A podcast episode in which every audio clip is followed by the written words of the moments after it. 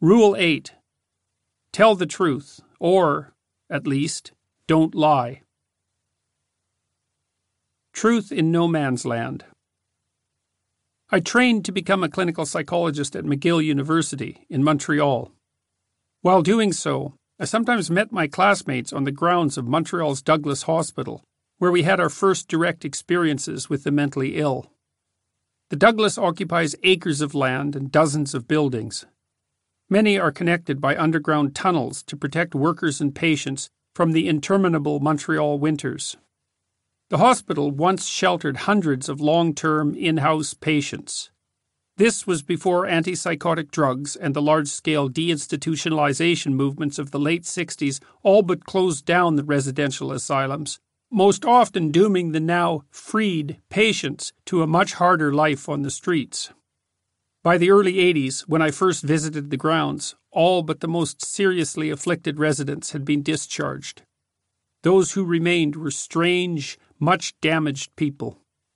They clustered around the vending machines scattered throughout the hospital's tunnels. They looked as if they had been photographed by Diane Arbus or painted by Hieronymus Bosch.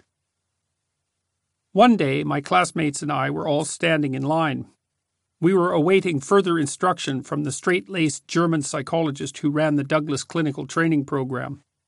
A long term inpatient, fragile and vulnerable, approached one of the other students, a sheltered, conservative young woman. The patient spoke to her in a friendly, childlike manner and asked, Why are you all standing here? What are you doing?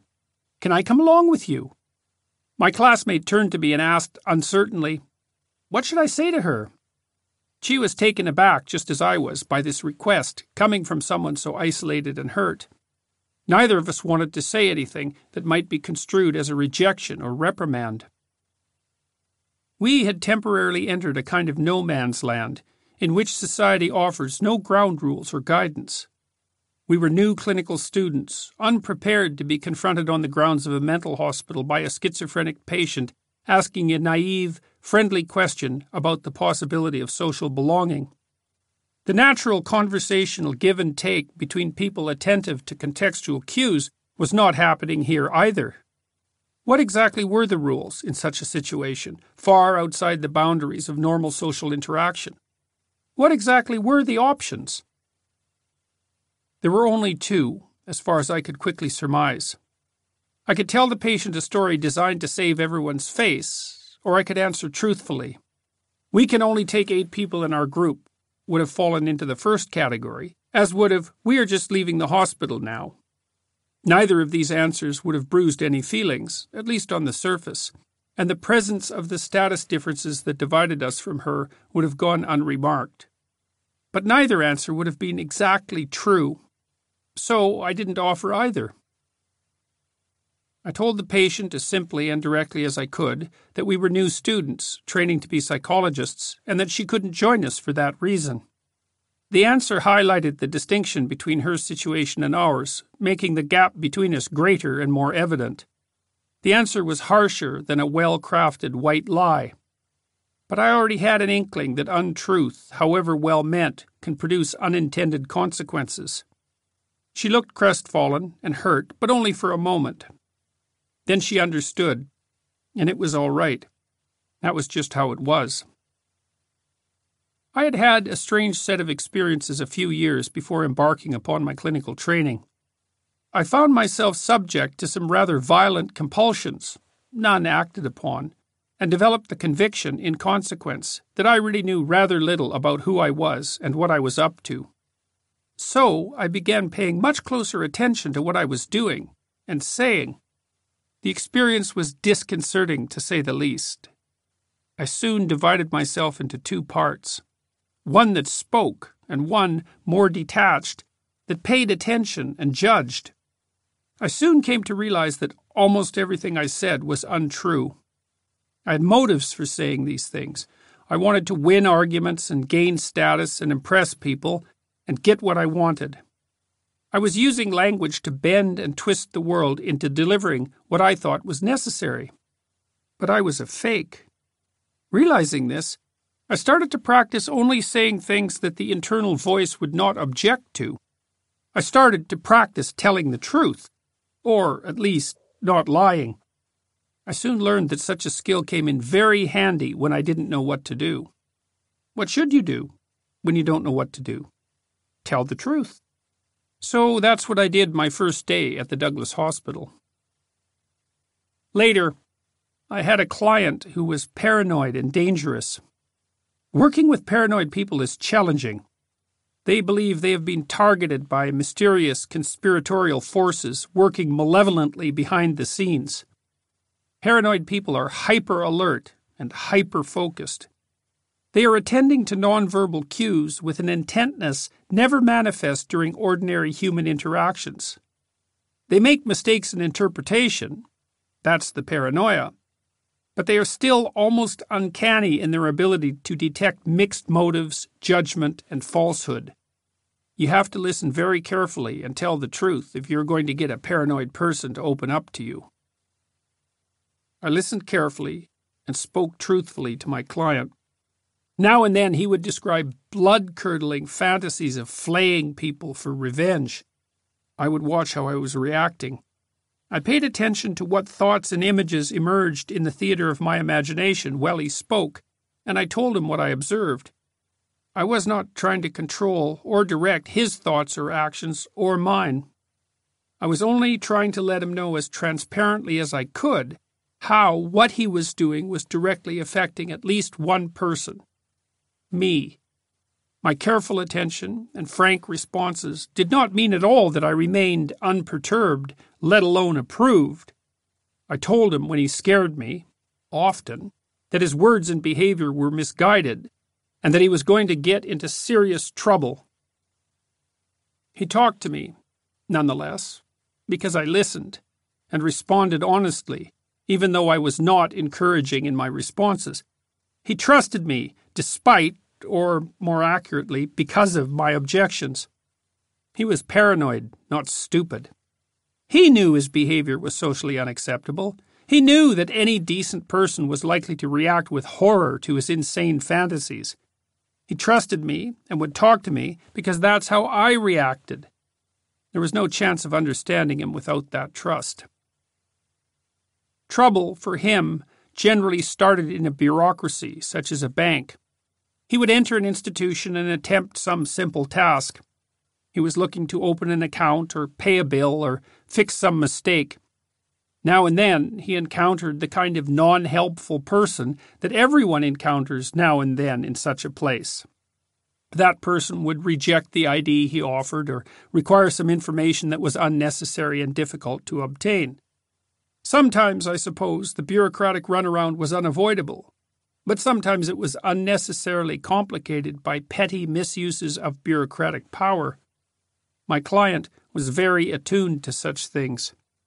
He was obsessed with honor. It was more important to him than safety, freedom, or belonging.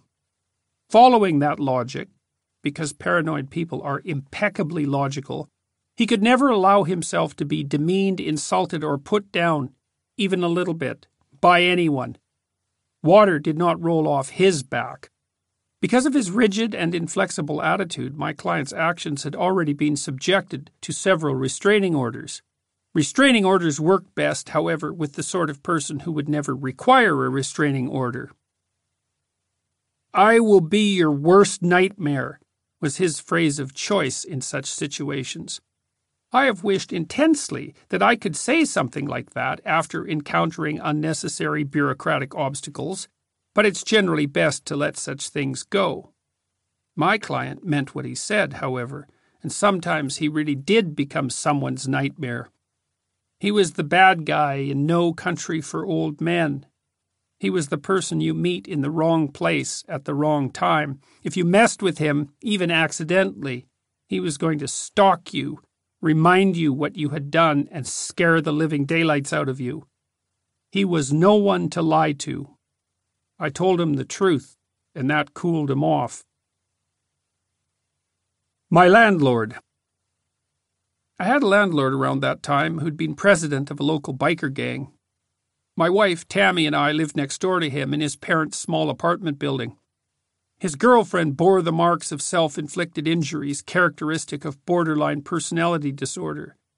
She killed herself while we lived there. Denis, large, strong, French Canadian with a gray beard, was a gifted amateur electrician. He had some artistic talent too and was supporting himself making laminated wood posters with custom neon lights. He was trying to stay sober after being released from jail. Still, every month or so, he would disappear on a days long bender. He was one of those men who have a miraculous capacity for alcohol. He could drink 50 or 60 beer in a two day binge and remain standing the whole time. This may seem hard to believe, but it's true. I was doing research on familial alcoholism at the time, and it was not rare for my subjects to report their father's habitual consumption of 40 ounces of vodka a day. These patriarchs would buy one bottle every afternoon, Monday through Friday, and then two on Saturday to tide them over through the Sunday liquor store closure. Denis had a little dog, Sometimes Tammy and I would hear Denis and the dog out in the backyard at four in the morning during one of Denis's marathon drinking sessions, both of them howling madly at the moon. Now and then, on occasions like that, Denis would drink up every cent he had saved. Then he would show up at our apartment. We would hear a knock at night. Denis would be at the door, swaying precipitously, upright, and miraculously conscious. He would be standing there, toaster, microwave, or poster in hand. He wanted to sell these to me so he could keep on drinking. I bought a few things like this, pretending that I was being charitable. Eventually, Tammy convinced me that I couldn't do it any more. It made her nervous, and it was bad for Denis, whom she liked.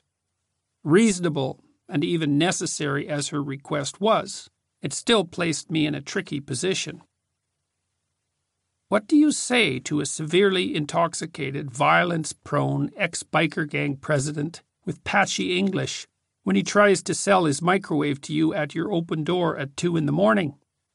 This was a question even more difficult than those presented by the institutionalized patient or the paranoid flayer. But the answer was the same the truth. But you'd bloody well better know what the truth is.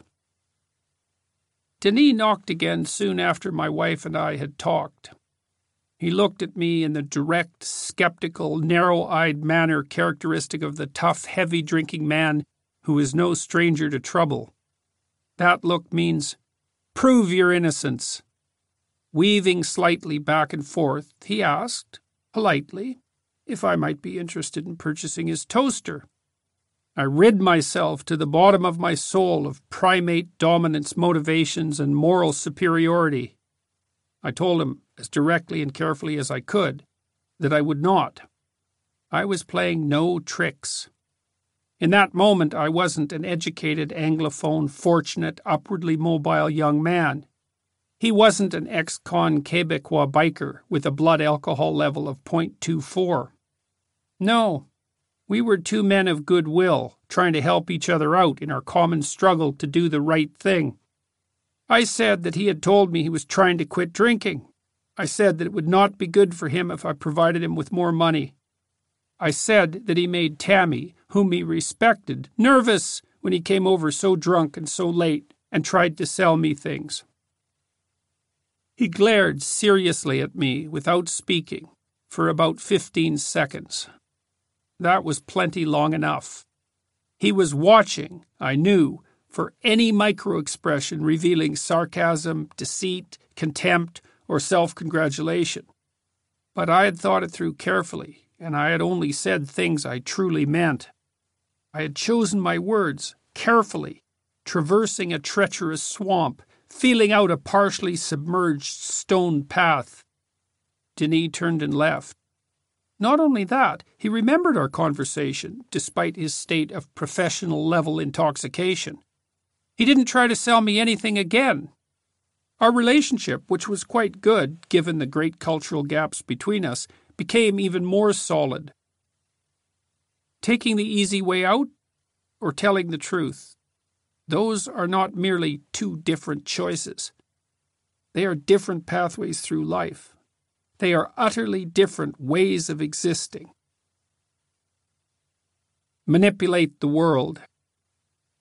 You can use words to manipulate the world into delivering what you want.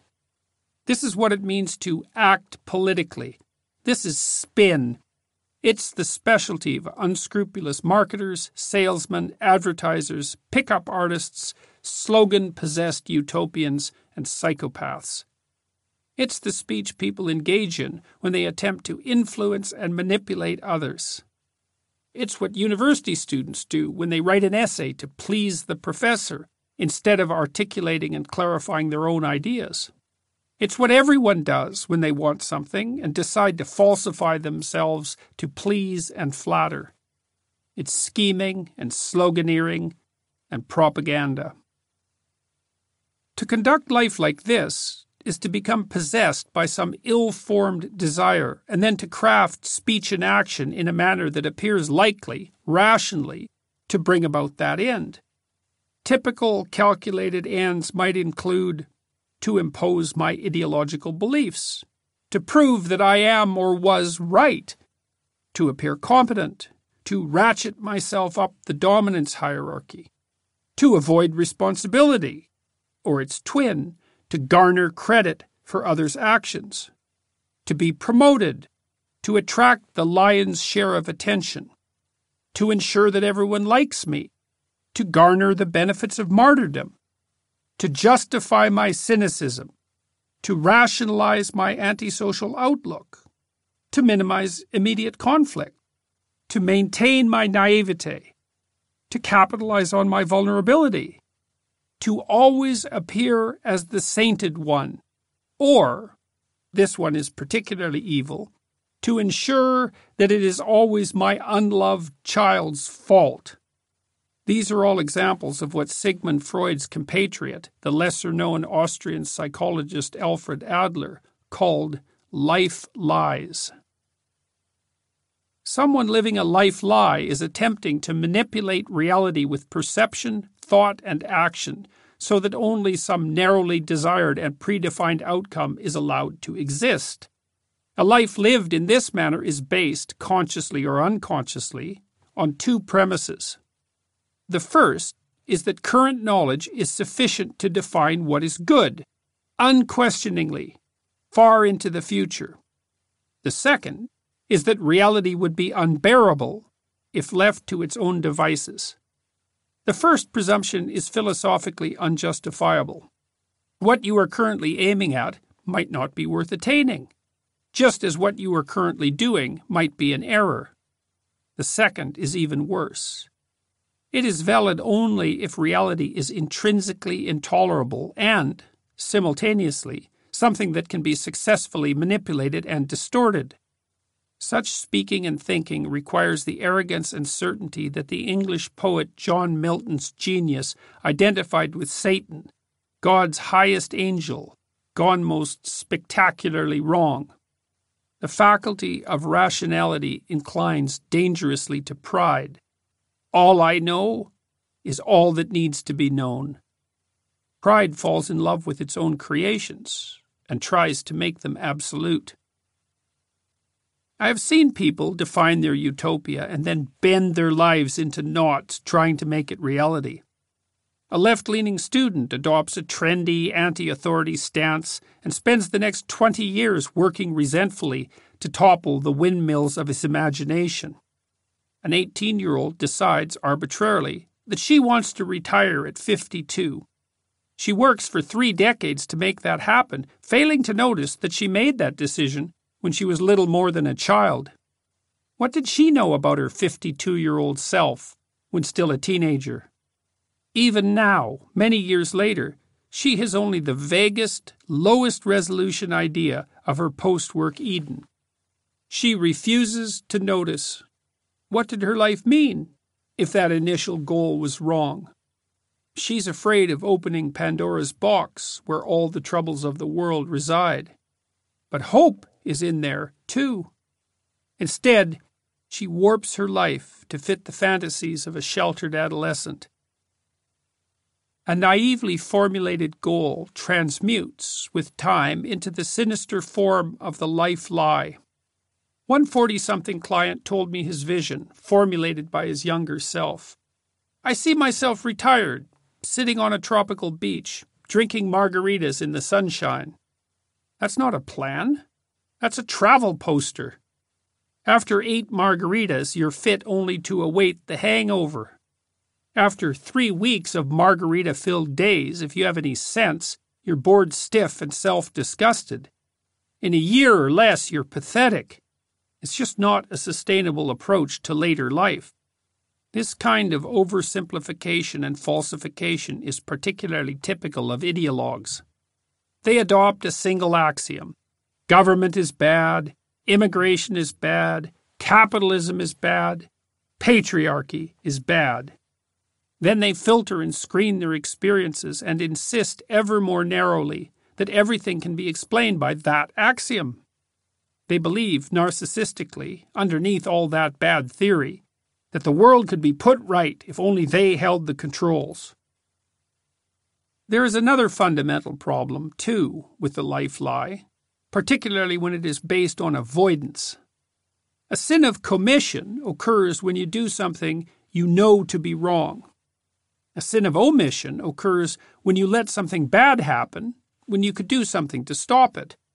The former is regarded classically as more serious than the latter, than avoidance. I'm not so sure. Consider the person who insists that everything is right in her life. She avoids conflict and smiles and does what she is asked to do. She finds a niche and hides in it.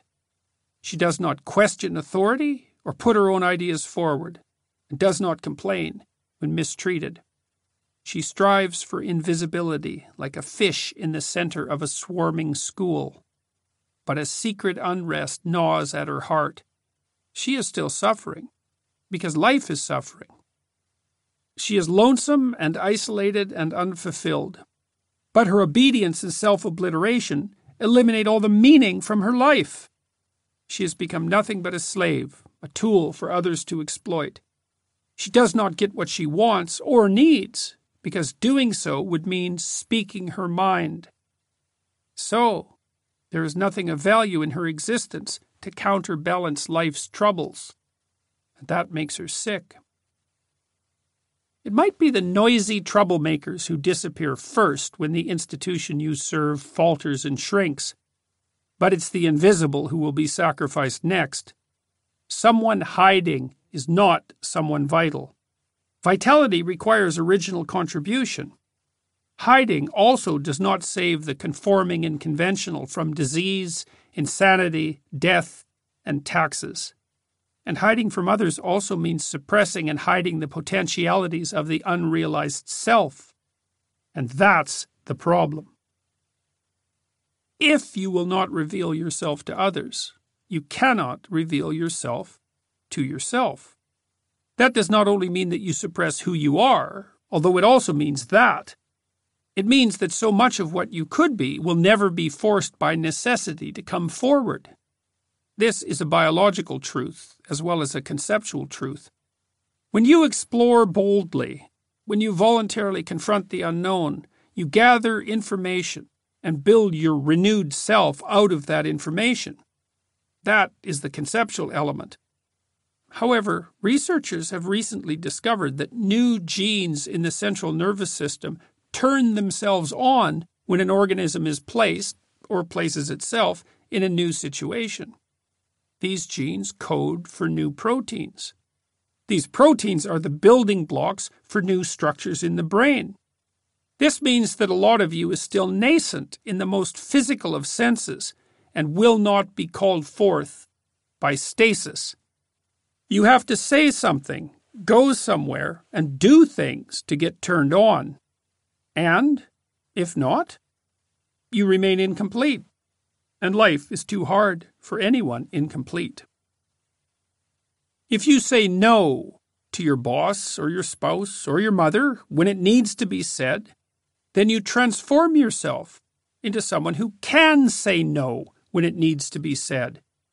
If you say yes when no needs to be said, however, you transform yourself into someone who can only say yes, even when it is very clearly time to say no. If you ever wonder how perfectly ordinary, decent people could find themselves doing the terrible things the Gulag camp guards did, you now have your answer. By the time no seriously needed to be said, there was no one left capable of saying it. If you betray yourself, if you say untrue things, if you act out a lie, you weaken your character. If you have a weak character, then adversity will mow you down when it appears, as it will, inevitably. You will hide, but there will be no place left to hide. And then you will find yourself doing terrible things. Only the most cynical, hopeless philosophy insists that reality could be improved through falsification. Such a philosophy judges being and becoming alike and deems them flawed. It denounces truth as insufficient and the honest man as deluded. It is a philosophy that both brings about and then justifies the endemic corruption of the world. It is not vision as such, and not a plan devised to achieve a vision, that is at fault under such circumstances. A vision of the future, the desirable future, is necessary such a vision links action taken now with important, long term, foundational values. It lends action in the present significance and importance. It provides a frame limiting uncertainty and anxiety. It's not vision. It is instead willful blindness. It's the worst sort of lie. It's subtle. It avails itself of easy rationalizations, Willful blindness is the refusal to know something that could be known. It's refusal to admit that the knocking sound means someone at the door. It's refusal to acknowledge the 800 pound gorilla in the room, the elephant under the carpet, the skeleton in the closet. It's refusal to admit to error while pursuing the plan. Every game has rules. Some of the most important rules are implicit. You accept them merely by deciding to play the game. The first of these rules is that the game is important. If it wasn't important, you wouldn't be playing it. Playing a game defines it as important. The second is that moves undertaken during the game are valid if they help you win. If you make a move and it isn't helping you win, then, by definition, it's a bad move. You need to try something different. You remember the old joke. Insanity is doing the same thing over and over while expecting different results. If you're lucky and you fail, and you try something new, you move ahead. If that doesn't work, you try something different again. A minor modification will suffice in fortunate circumstances. It is therefore prudent to begin with small changes and see if they help. Sometimes, however, the entire hierarchy of values is faulty, and the whole edifice has to be abandoned. The whole game must be changed. That's a revolution, with all the chaos and terror of a revolution. It's not something to be engaged in lightly, but it's sometimes necessary. Error necessitates sacrifice to correct it, and serious error necessitates serious sacrifice. To accept the truth means to sacrifice. And if you have rejected the truth for a long time, then you've run up a dangerously large sacrificial debt. Forest fires burn out deadwood and return trapped elements to the soil. Sometimes, however, fires are suppressed artificially. That does not stop the deadwood from accumulating. Sooner or later, a fire will start. When it does, it will burn so hot that everything will be destroyed, even the soil in which the forest grows. The prideful, rational mind, comfortable with its certainty, enamored of its own brilliance, is easily tempted to ignore error and to sweep dirt under the rug. Literary existential philosophers, beginning with Soren Kierkegaard, conceived of this mode of being as inauthentic. An inauthentic person continues to perceive and act in ways his own experience has demonstrated false. He does not speak with his own voice. Did what I want happen? No. Then my aim or my methods were wrong. I still have something to learn. That is the voice of authenticity. Did what I want happen? No. Then the world is unfair. People are jealous and too stupid to understand. It is the fault of something or someone else. That is the voice of inauthenticity. It is not too far from there to they should be stopped, or they must be hurt, or they must be destroyed. Whenever you hear about something incomprehensibly brutal, such ideas have manifested themselves. There's no blaming any of this on unconsciousness either, or repression. When the individual lies, he knows it. He may blind himself to the consequences of his actions. He may fail to analyze and articulate his past so that he does not understand. He may even forget that he lied and so be unconscious of that fact. But he was conscious in the present during the commission of each error and the omission of each responsibility. At that moment, he knew what he was up to. And the sins of the inauthentic individual compound and corrupt the state. Someone power hungry makes a new rule at your workplace. It's unnecessary. It's counterproductive. It's an irritant. It removes some of the pleasure and meaning from your work. But you tell yourself, it's all right. It's not worth complaining about. Then it happens again. You've already trained yourself to allow such things by failing to react the first time. You're a little less courageous. Your opponent, unopposed, is a little bit stronger. The institution is a little bit more corrupt. The process of bureaucratic stagnation and oppression is underway, and you've contributed by pretending that it was okay. Why not complain? Why not take a stand? If you do, other people, equally afraid to speak up, may come to your defense. And if not, maybe it's time for a revolution. Maybe you should find a job somewhere else where your soul is less in danger from corruption. For what shall it profit a man if he gain the whole world and forfeit his soul? Mark 8:36. One of the major contributions of Alexander Solzhenitsyn's masterwork, The Gulag Archipelago, was his analysis of the direct causal relationship between the pathology of the Soviet prison work camp dependent state where millions suffered and died, and the almost universal proclivity of the Soviet citizen to falsify his own day to day personal experience, deny his own state induced suffering, and thereby prop up the dictates of the rational, ideology possessed communist system. It was this bad faith, this denial, that, in Solzhenitsyn's opinion, aided and abetted that great paranoid mass murderer, Joseph Stalin, in his crimes. Solzhenitsyn wrote the truth, his truth, hard learned through his own experiences in the camps, exposing the lies of the Soviet state. No educated person dared defend that ideology again after Solzhenitsyn published the Gulag Archipelago. No one could ever say again, what Stalin did that was not true communism. Viktor Frankl, the psychiatrist and Nazi concentration camp survivor who wrote the classic Man's Search for Meaning, drew a similar social psychological conclusion. Deceitful, inauthentic individual existence is the precursor to social totalitarianism. Sigmund Freud, for his part, analogously believed that repression contributed in a non trivial manner to the development of mental illness.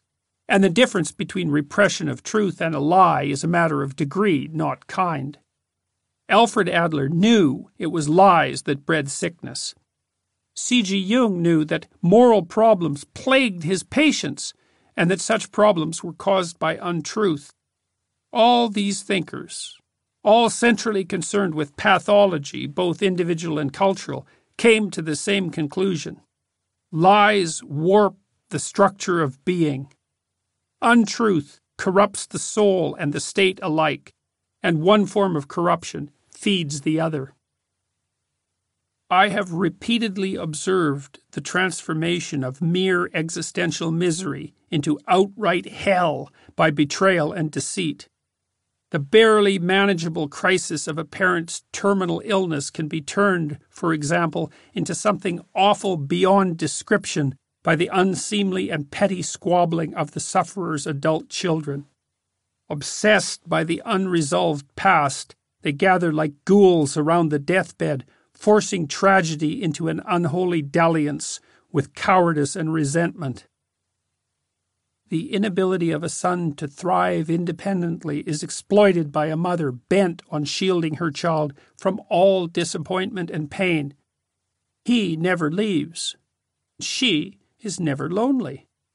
It's an evil conspiracy forged slowly as the pathology unfolds by thousands of knowing winks and nods.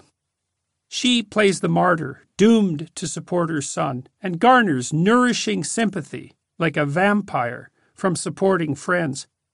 He broods in his basement, imagining himself oppressed. He fantasizes with delight about the havoc he might wreak on the world that rejected him for his cowardice, awkwardness, and inability. And sometimes he wreaks precisely that havoc. And everyone asks, Why? They could know, but refuse to. Even well lived lives can, of course, be warped and hurt and twisted by illness and infirmity and uncontrollable catastrophe. Depression, bipolar disorder, and schizophrenia, like cancer, all involve biological factors beyond the individual's immediate control. The difficulties intrinsic to life itself are sufficient to weaken and overwhelm each of us, pushing us beyond our limits, breaking us at our weakest point. Not even the best lived life provides an absolute defense against vulnerability. But the family that fights in the ruins of their earthquake devastated dwelling place is much less likely to rebuild than the family made strong by mutual trust and devotion. Any natural weakness or existential challenge, no matter how minor, can be magnified into a serious crisis with enough deceit in the individual, family, or culture. The honest human spirit may continually fail in its attempts to bring about paradise on earth. It may manage, however, to reduce the suffering attendant on existence to bearable levels. The tragedy of being is the consequence of our limitations and the vulnerability defining human experience. It may even be the price we pay for being itself, since existence must be limited to be at all. I have seen a husband adapt honestly and courageously while his wife descended into terminal dementia. He made the necessary adjustments, step by step. He accepted help when he needed it. He refused to deny her sad deterioration, and in that manner adapted gracefully to it. I saw the family of that same woman come together in a supporting and sustaining manner as she lay dying, and gain newfound connections with each other, brother, sisters, grandchildren, and father, as partial but genuine compensation for their loss. I have seen my teenage daughter live through the destruction of her hip and her ankle and survive two years of continual intense pain and emerge with her spirit intact. I watched her younger brother voluntarily and without resentment sacrifice many opportunities for friendship and social engagement to stand by her and us while she suffered. With love, encouragement, and character intact, a human being can be resilient beyond imagining. What cannot be borne, however, is the absolute ruin produced by tragedy and deception. The capacity of the rational mind to deceive, manipulate, scheme, trick, falsify, minimize, mislead, betray, prevaricate, deny, omit, rationalize, bias, exaggerate, and obscure is so endless, so remarkable, that centuries of pre scientific thought, concentrating on clarifying the nature of moral endeavor, regarded it as positively demonic. This is not because of rationality itself as a process. That process can produce clarity and progress. It is because rationality is subject to the single worst temptation to raise what it knows now to the status of an absolute. We can turn to the great poet John Milton once again to clarify just what this means. Over thousands of years of history, the Western world wrapped a dreamlike fantasy about the nature of evil around its central religious core. That fantasy had a protagonist, an adversarial personality, absolutely dedicated to the corruption of being. Milton took it upon himself to organize, dramatize, and articulate the essence of this collective dream, and gave it life in the figure of Satan, Lucifer, the light bearer. He writes of Lucifer's primal temptation and its immediate consequences.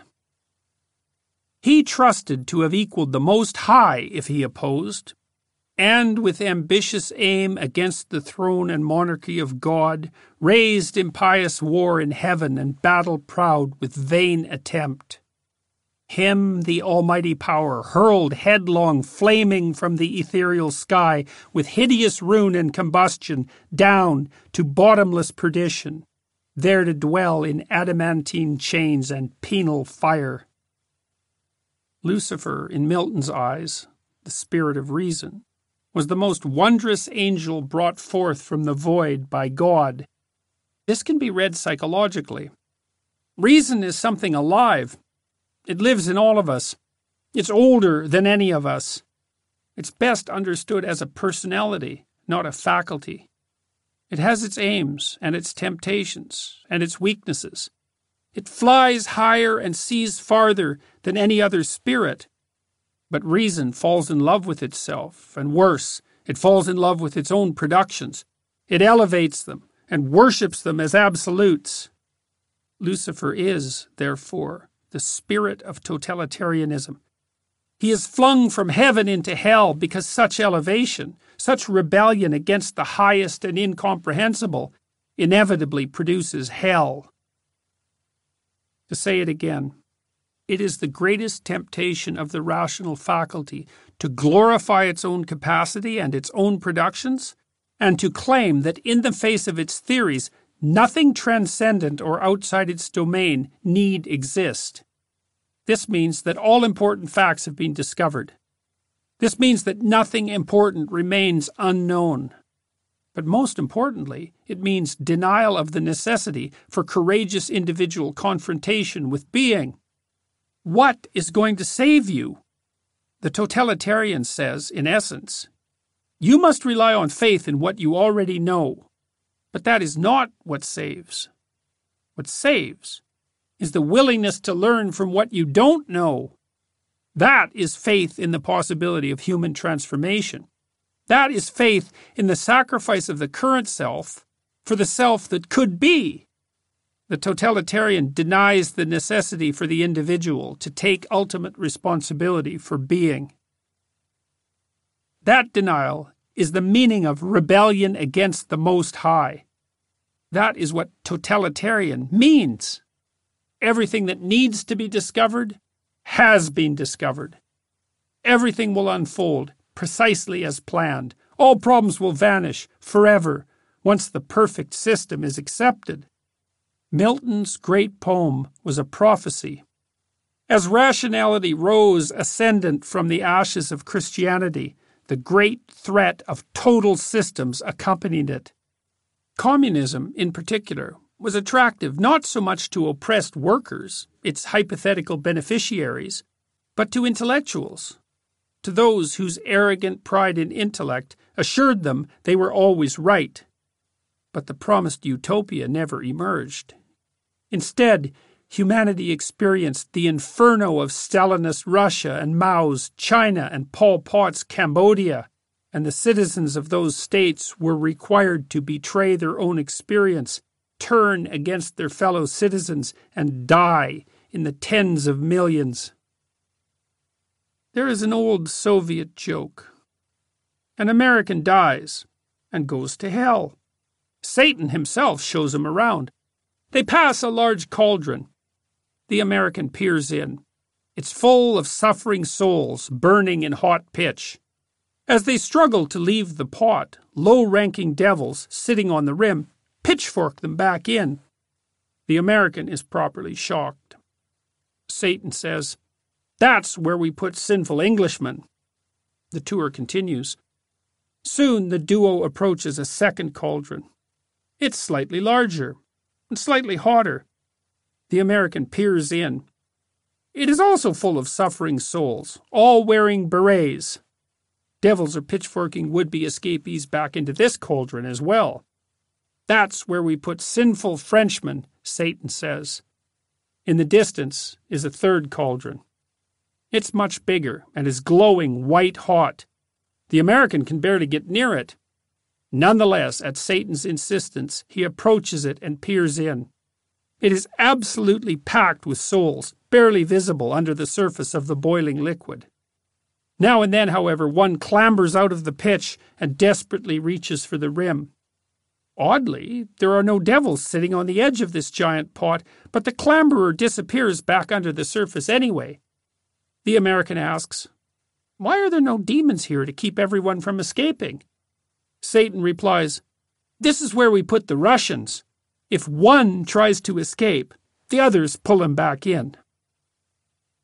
Milton believed that stubborn refusal to change in the face of error not only meant ejection from heaven and subsequent degeneration into an ever deepening hell, but the rejection of redemption itself. Satan knows full well that even if he was willing to seek reconciliation, and God willing to grant it, he would only rebel again because he will not change. Perhaps it is this prideful stubbornness that constitutes the mysterious, unforgivable sin against the Holy Ghost. Farewell, happy fields, where joy forever dwells. Hail, horrors! Hail, infernal world, and thou, profoundest hell, receive thy new possessor, one who brings a mind not to be changed by place or time. This is no afterlife fantasy. This is no perverse realm of post existence torture for political enemies. This is an abstract idea and abstractions are often more real than what they represent. The idea that hell exists in some metaphysical manner is not only ancient and pervasive, it's true. Hell is eternal. It has always existed. It exists now. It's the most barren, hopeless, and malevolent subdivision of the underworld of chaos, where disappointed and resentful people forever dwell. The mind is its own place, and in itself can make a heaven of hell, a hell of heaven. Here we may reign secure, and in my choice, to reign is worth ambition, though in hell. Better to reign in hell than serve in heaven. Those who have lied enough in word and action live there, in hell, now. Take a walk down any busy urban street. Keep your eyes open and pay attention. You will see people who are there now. These are the people to whom you instinctively give a wide berth. These are the people who are immediately angered if you direct your gaze toward them, although sometimes they will instead turn away in shame. I saw a horribly damaged street alcoholic do exactly that in the presence of my young daughter. He wanted, above all, to avoid seeing his degraded state incontrovertibly reflected in her eyes. It is deceit that makes people miserable beyond what they can bear. It is deceit that fills human souls with resentment and vengefulness. It is deceit that produces the terrible suffering of mankind, the death camps of the Nazis, the torture chambers and genocides of Stalin and that even greater monster Mao. It was deceit that killed hundreds of millions of people in the 20th century. It was deceit that almost doomed civilization itself. It is deceit that still threatens us most profoundly today. The truth, instead. What happens if, instead, we decide to stop lying? What does this even mean? We are limited in our knowledge, after all. we must make decisions here and now, even though the best means and the best goals can never be discerned with certainty. An aim, an ambition, provides the structure necessary for action. An aim provides a destination, a point of contrast against the present, and a framework within which all things can be evaluated. An aim defines progress and makes such progress exciting. An aim reduces anxiety, because if you have no aim, everything can mean anything or nothing, and neither of those two options makes for a tranquil spirit. Thus, we have to think and plan and limit and posit in order to live at all. How then to envision the future and establish our direction without falling prey to the temptation of totalitarian certainty? Some reliance on tradition can help us establish our aims. It is reasonable to do what other people have always done, unless we have a very good reason not to. It is reasonable to become educated and work and find love and have a family. That is how culture maintains itself. But it is necessary to aim at your target, however traditional, with your eyes wide open. You have a direction, but it might be wrong. You have a plan, but it might be ill formed. You may have been led astray by your own ignorance, and worse, by your own unrevealed corruption. You must make friends, therefore, with what you don't know instead of what you know. You must remain awake to catch yourself in the act. You must remove the beam in your own eye before you concern yourself with the mote in your brother's. And in this way, you strengthen your own spirit so it can tolerate the burden of existence, and you rejuvenate the state. The ancient Egyptians had already figured this out thousands of years ago, although their knowledge remained embodied in dramatic form. They worshipped Osiris, mythological founder of the state and the god of tradition. Osiris, however, was vulnerable to overthrow and banishment to the underworld by Set, his evil, scheming brother. The Egyptians represented in story the fact that social organizations ossify with time and tend towards willful blindness.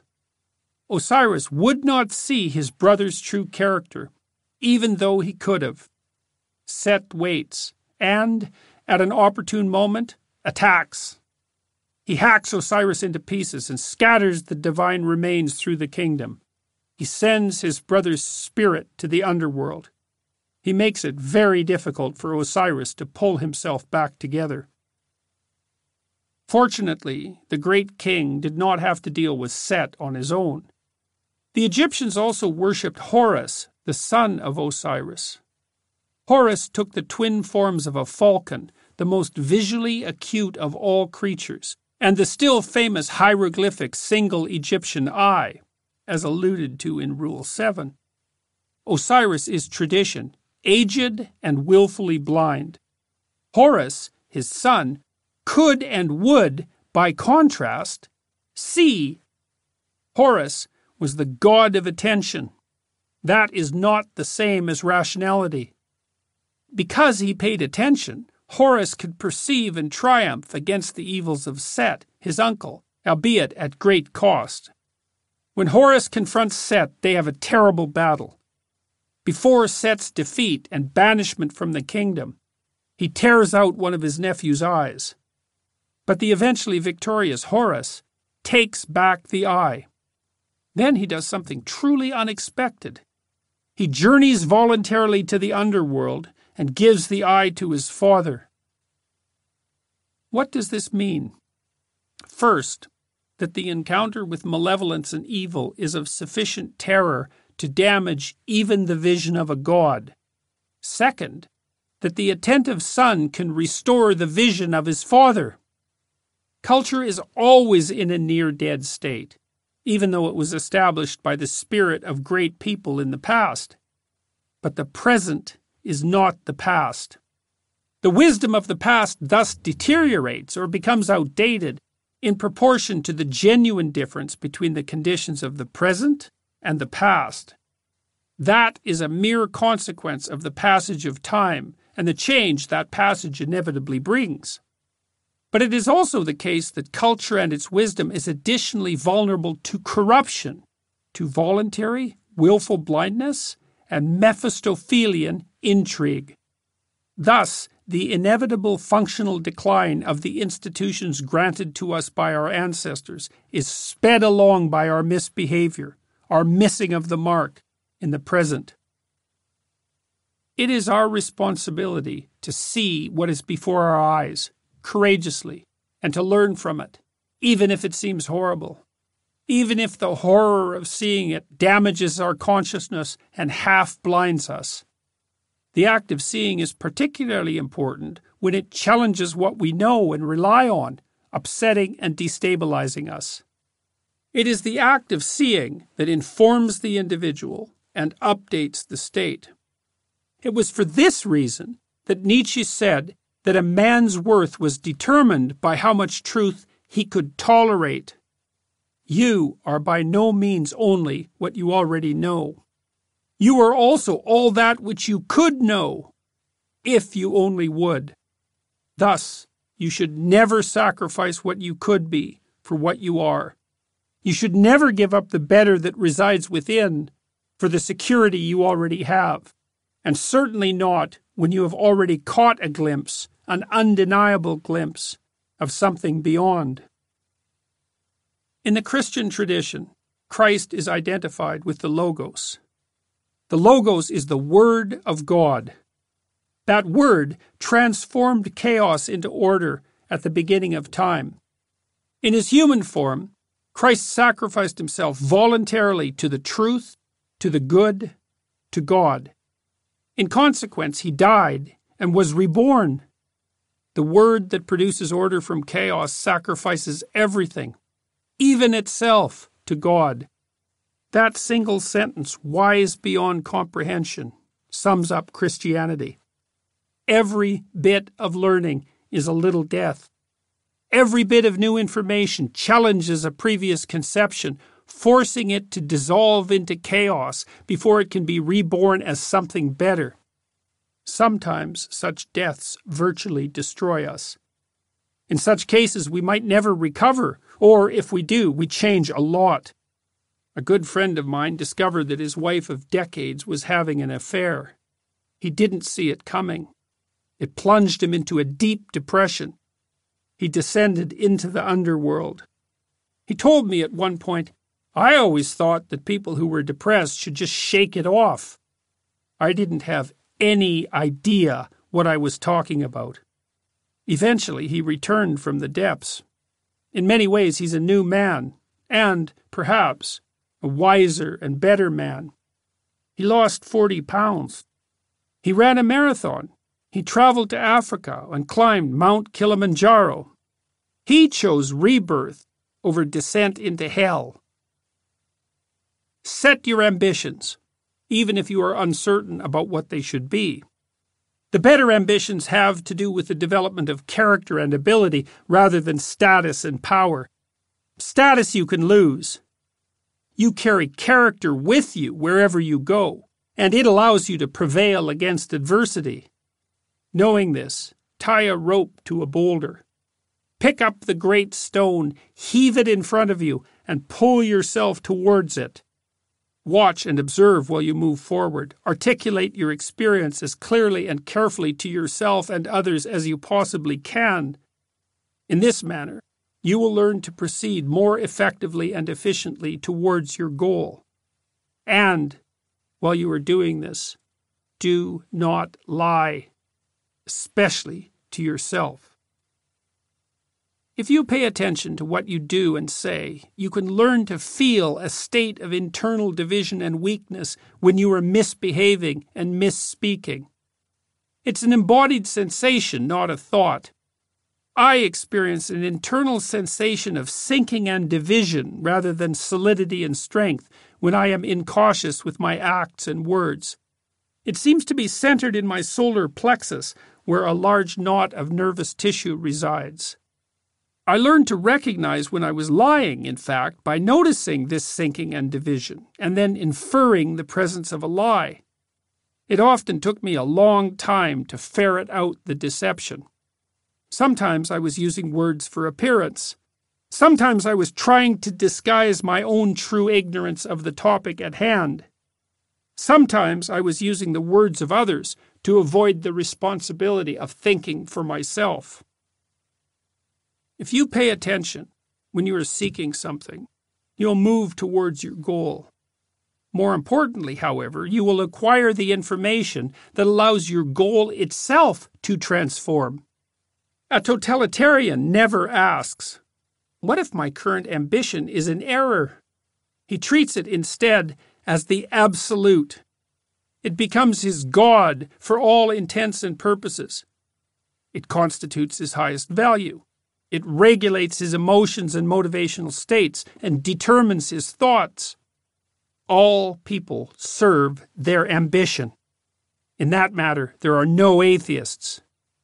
There are only people who know and don't know what God they serve.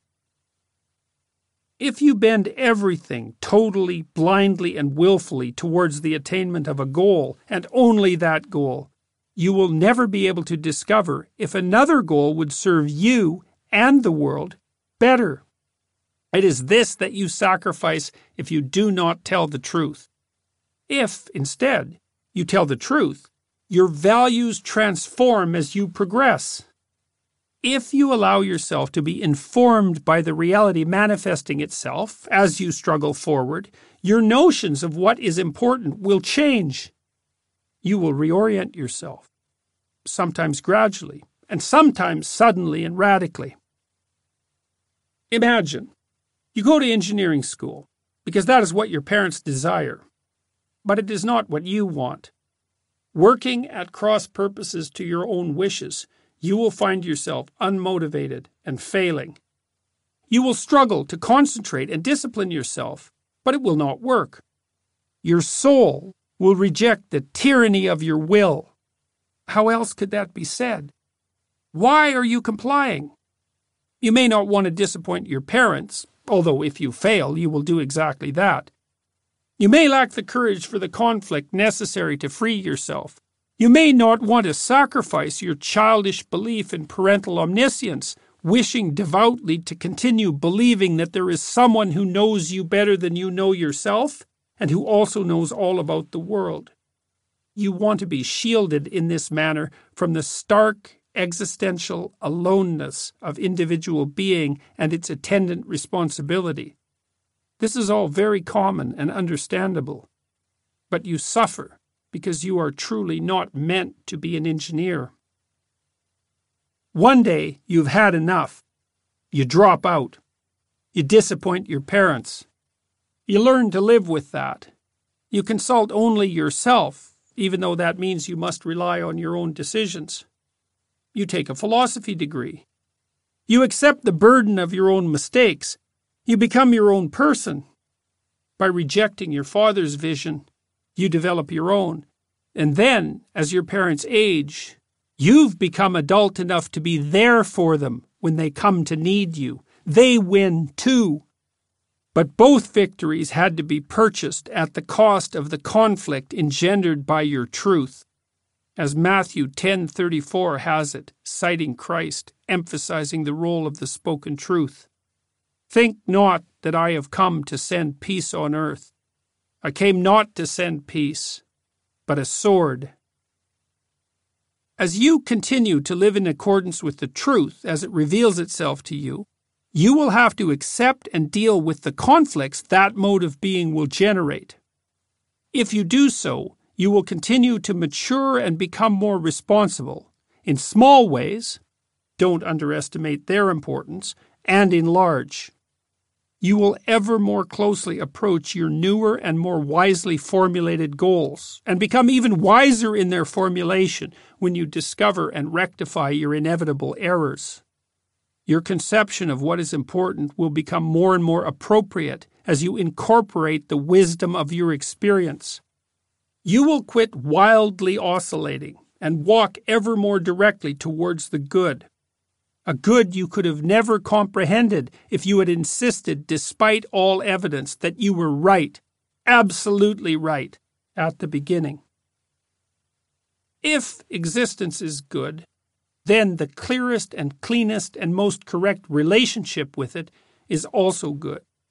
If existence is not good, by contrast, you're lost. Nothing will save you. Certainly not the petty rebellions, murky thinking, and obscurantist blindness that constitute deceit. Is existence good? You have to take a terrible risk to find out. Live in truth or live in deceit. Face the consequences and draw your conclusions. This is the act of faith whose necessity was insisted upon by the Danish philosopher Kierkegaard. You cannot know ahead of time. Even a good example is insufficient for proof given the differences between individuals. The success of a good example can always be attributed to luck. Thus, you have to risk your particular individual life to find out. It is this risk that the ancients described as the sacrifice of personal will to the will of God. It is not an act of submission, at least as submission is currently understood. It is an act of courage. It is faith that the wind will blow your ship to a new and better port. It is the faith that being can be corrected by becoming. It is the spirit of exploration itself. Perhaps it is better to conceptualize it this way everyone needs a concrete, specific goal, an ambition, and a purpose to limit chaos and make intelligible sense of his or her life. But all such concrete goals can and should be subordinated to what might be considered a meta goal, which is a way of approaching and formulating goals themselves. The meta goal could be live in truth. This means act diligently towards some well articulated, defined, and temporary end. Make your criteria for failure and success timely and clear, at least for yourself, and even better if others can understand what you are doing and evaluate it with you. While doing so, however, allow the world and your spirit to unfold as they will while you act out and articulate the truth. This is both pragmatic ambition and the most courageous of faiths. Life is suffering. The Buddha stated that explicitly. Christians portray the same sentiment imagistically with the divine crucifix. The Jewish faith is saturated with its remembrance. The equivalence of life and limitation is the primary and unavoidable fact of existence. The vulnerability of our being renders us susceptible to the pains of social judgment and contempt and the inevitable breakdown of our bodies. But even all those ways of suffering, terrible as they are, are not sufficient to corrupt the world, to transform it into hell, the way the Nazis and the Maoists and the Stalinists corrupted the world and turned it into hell. For that, as Hitler stated so clearly, you need the lie. In the big lie, there is always a certain force of credibility because the broad masses of a nation are always more easily corrupted in the deeper strata of their emotional nature than consciously or voluntarily. And thus, in the primitive simplicity of their minds, they more readily fall victims to the big lie than the small lie, since they themselves often tell small lies in little matters, but would be ashamed to resort to large scale falsehoods.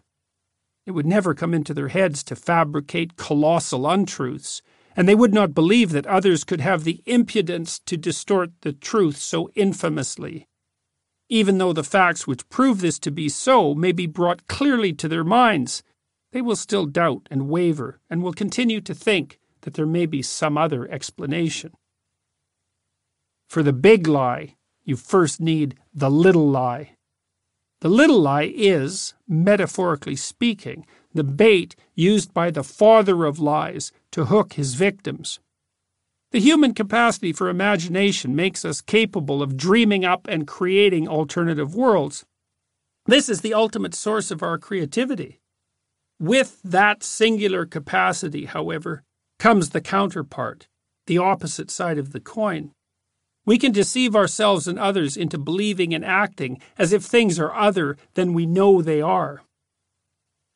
And why not lie? Why not twist and distort things to obtain a small gain, or to smooth things over, or to keep the peace, or to avoid hurt feelings? Reality has its terrible aspect. Do we really need to confront its snake headed face in every moment of our waking consciousness and at every turn in our lives? Why not turn away, at least when looking is simply too painful? The reason is simple things fall apart. What worked yesterday will not necessarily work today. We have inherited the great machinery of state and culture from our forefathers. They are dead and cannot deal with the changes of the day. The living can. We can open our eyes and modify what we have where necessary and keep the machinery running smoothly.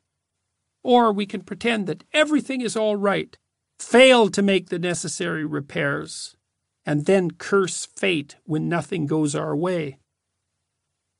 Things fall apart. This is one of the great discoveries of humanity. And we speed the natural deterioration of great things through blindness, inaction, and deceit. Without attention, culture degenerates and dies, and evil prevails. What you see of a lie when you act it out, and most lies are acted out rather than told, is very little of what it actually is. A lie is connected to everything else. It produces the same effect on the world that a single drop of sewage produces in even the largest crystal magnum of champagne. It is something best considered live and growing. When the lies get big enough, the whole world spoils. But if you look close enough, the biggest of lies is composed of smaller lies, and those are composed of still smaller lies. And the smallest of lies is where the big lie starts. It is not the mere misstatement of fact. It is instead an act that has the aspect of the most serious conspiracy ever to possess the race of man. Its seeming innocuousness, its trivial meanness, the feeble arrogance that gives rise to it, the apparently trivial circumventing of responsibility that it aims at. These all work effectively to camouflage its true nature, its genuine dangerousness, and its equivalence with the great acts of evil that man perpetrates and often enjoys. Lies corrupt the world. Worse, that is their intent. First, a little lie then several little lies to prop it up. After that, distorted thinking to avoid the shame that those lies produce. Then a few more lies to cover up the consequences of the distorted thinking. Then, most terribly, the transformation of those now necessary lies through practice into automatized, specialized, structural, neurologically instantiated, unconscious belief and action. Then the sickening of experience itself, as action predicated on falsehood, fails to produce the results intended. If you don't believe in brick walls, you will still be injured when you run headlong into one. Then you will curse reality itself for producing the wall. After that comes the arrogance and sense of superiority that inevitably accompanies the production of successful lies, hypothetically successful lies. And that is one of the greatest dangers. Apparently, everyone is fooled, so everyone is stupid except me. Everyone is stupid and fooled by me, so I can get away with whatever I want. Finally, there is the proposition. Being itself is susceptible to my manipulations, thus, it deserves no respect. That's things falling apart, like Osiris, severed into pieces. That's the structure of the person or the state disintegrating under the influence of a malign force. That's the chaos of the underworld emerging like a flood to subsume familiar ground. But it's not yet hell. Hell comes later. Hell comes when lies have destroyed the relationship between individual or state and reality itself. Things fall apart. Life degenerates. Everything becomes frustration and disappointment. Hope consistently betrays. The deceitful individual desperately gestures at sacrifice, like Cain, but fails to please God. Then the drama enters its final act. Tortured by constant failure, the individual becomes bitter. Disappointment and failure amalgamate and produce a fantasy. The world is bent on my personal suffering, my particular undoing, my destruction. I need, I deserve, I must have my revenge. That's the gateway to hell. That's when the underworld, a terrifying and unfamiliar place, becomes misery itself. At the beginning of time, according to the great Western tradition, the Word of God transformed chaos into being through the act of speech. It is axiomatic within that tradition that man and woman alike are made in the image of that God. We also transform chaos into being through speech. We transform the manifold possibilities of the future into the actualities of past and present. To tell the truth is to bring the most habitable reality into being. Truth builds edifices that can stand a thousand years. Truth feeds and clothes the poor and makes nations wealthy and safe. Truth reduces the terrible complexity of a man to the simplicity of his word so that he can become a partner rather than an enemy. Truth makes the past truly past and makes the best use of the future's possibilities. Truth is the ultimate, inexhaustible, natural resource. It's the light in the darkness. See the truth. Tell the truth.